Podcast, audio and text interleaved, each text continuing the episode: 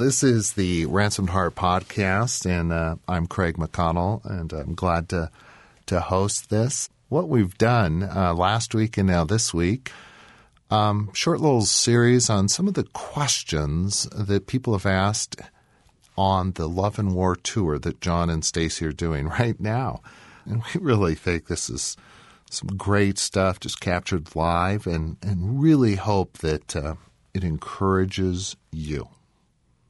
Yeah, just go ahead and speak it out. Yeah, John Eldredge, uh, got much love for you. Thank you for uh, writing Wild at Heart. That book changed my life real quick. Right on. Yeah. Thank you. Um. All right. Uh, a beautiful woman walks into the room.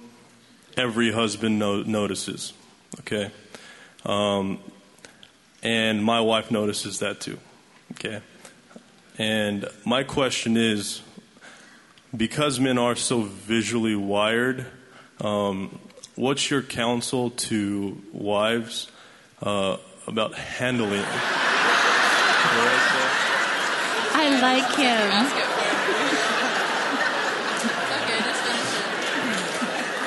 What, what what's your uh, It's good. yeah? Uh, what, what's your counsel to wives to, for that for that that topic? Because you know Why do I feel? Why do I feel like I am in a boat and it is pitch black at night, but I hear the sound of the waves breaking against the cliffs? Why do I hear? Because you are, sweetheart. Um, there's there's some really really important issues in a question around that particular question. Issues of love beauty value intimacy um, fidelity. Um, let me try and speak to a couple. Um, ladies you really do have to hear from jesus about your beauty. You need a rock solid answer this is why it's so exquisite to have that relationship with God, that to, to know from God that you are a beautiful woman. That issue needs to be settled in your heart. And, and that's what I meant about in marriage, the greatest gift you can give is turn to God, and guides for validation as well. Because if we're constantly gauging our spouse's interest in us, or in others or, or, volatility or whatever. I mean, it's just those things have so many ebbs and flows and stuff flying around it that there needs to be this rock solid um, assurance in the heart of a woman that you are beautiful. You are. And that I would want in a marriage for a woman to know my husband adores me. We're good. And sure, she's a bombshell. So what? My husband loves me. I would just want her to know that and to have that assurance of that. And yes, men are visually oriented, but guys, I, I want to invite you to ask Jesus to sanctify that. Invite him in to sanctify your experience of beauty. Because it's a very different thing to have a beautiful woman come across your radar and for something in you to desire her than it is for a beautiful woman to come across your radar and for you to go, wow, there's a beautiful woman. There's a beautiful sunset. There's a beautiful flower. There's a, I experience beauty in a lot of ways. So, I mean, thank you, God. It's beautiful. I don't desire that. And, and that's partly the healing of a man's heart and his sexuality and inviting Christ into that. And, and partly what his wife's experiencing from him in marriage that she just knows, so? So what? There's a gorgeous woman in the room. My man adores me. We're good. I'm okay. Right? That's possible.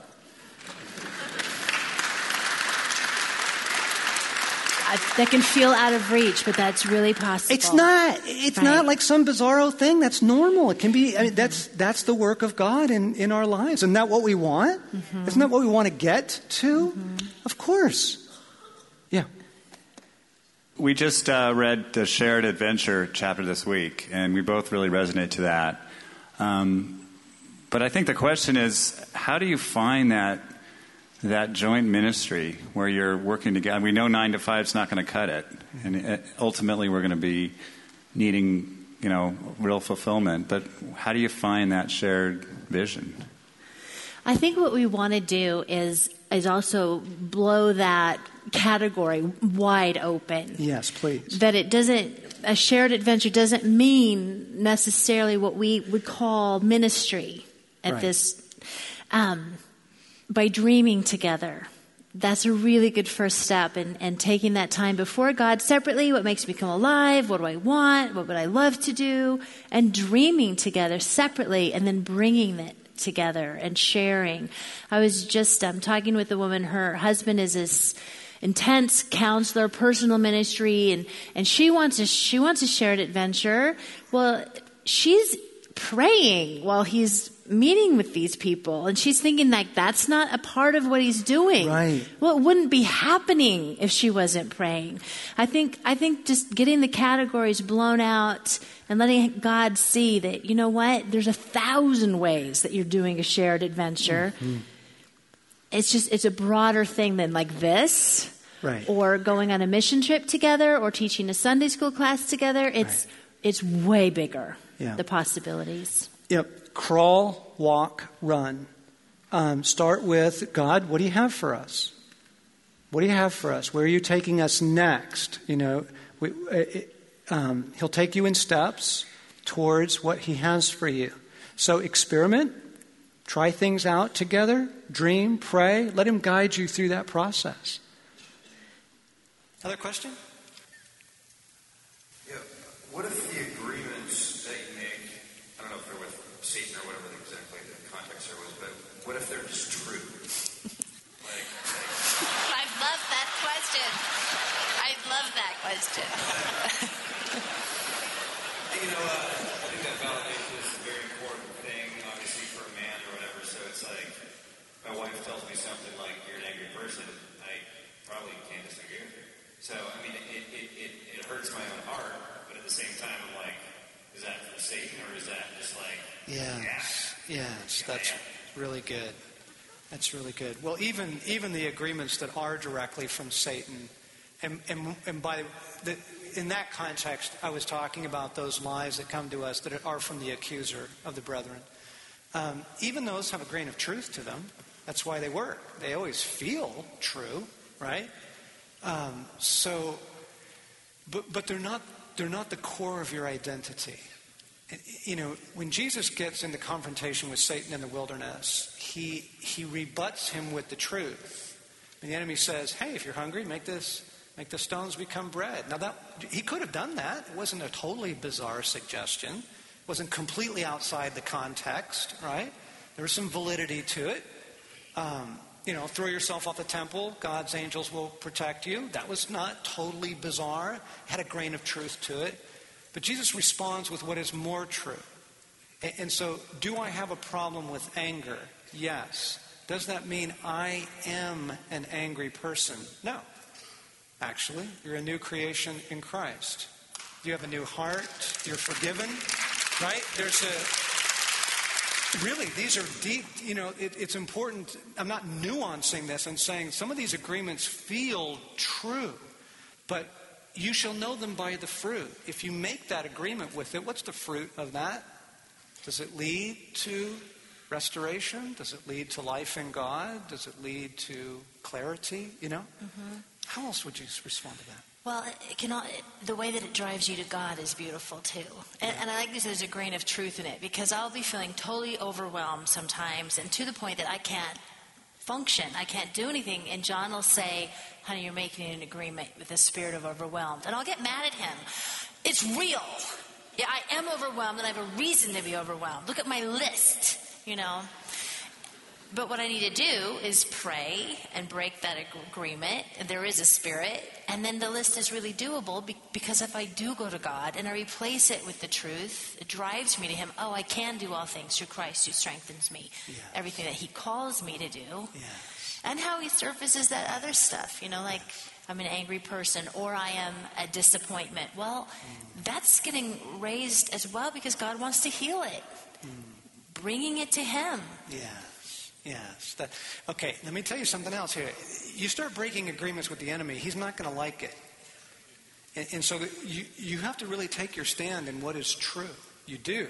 He'll come on strong. He'll really pour it on. And, and so, um, for example, someone who is struggling with depression, as Stasi did for a number of years in our marriage, it's a difference to say, um, This is my lot in life. This is who I will always be. I will simply, oh, I am a depressed person. That's an agreement. That's, it's not your identity. It's not the core of your being, right? And, and, and to begin to get that off of you requires breaking those agreements and not identifying with it. This is absolutely enormous. And, and it's based on the work of Christ, right? That he says, You have a new heart. My spirit lives within you. You're free from, he says, you're dead to sin and alive to God. It, that's absolutely enormous. It can be so freeing because some of us end up making agreements with our temptations, right? Oh, I'm just, I'm just such a greedy person, or oh, I'm, you know, I'm such a lustful man, or oh, I, I just, I'm filled with jealousy at her. Go, oh, no, no, wait a second, wait a second. Maybe your flesh is, but you're not. Twice in Romans 7, Paul says, This isn't me. My sin is not me.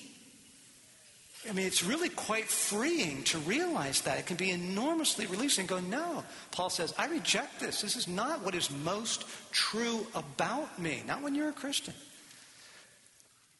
We hope you've enjoyed these questions. There, there are so many to choose from. We picked a few and hope it was encouraging and want to invite you to come to this tour and have an evening with John and Stasi. February 11th, 12th, 13th, and 14th. John and Stasi will be in Tulsa, St. Louis, Omaha, and Charlotte. We'd love to meet you and and uh, spend an evening with you. If you have any questions about the tour or any of the resources we have here at Ransomed Heart, you can go to ransomedheart.com or go to the Ransomed Heart podcast. And for the tour specifically, you can go to loveandwar.net.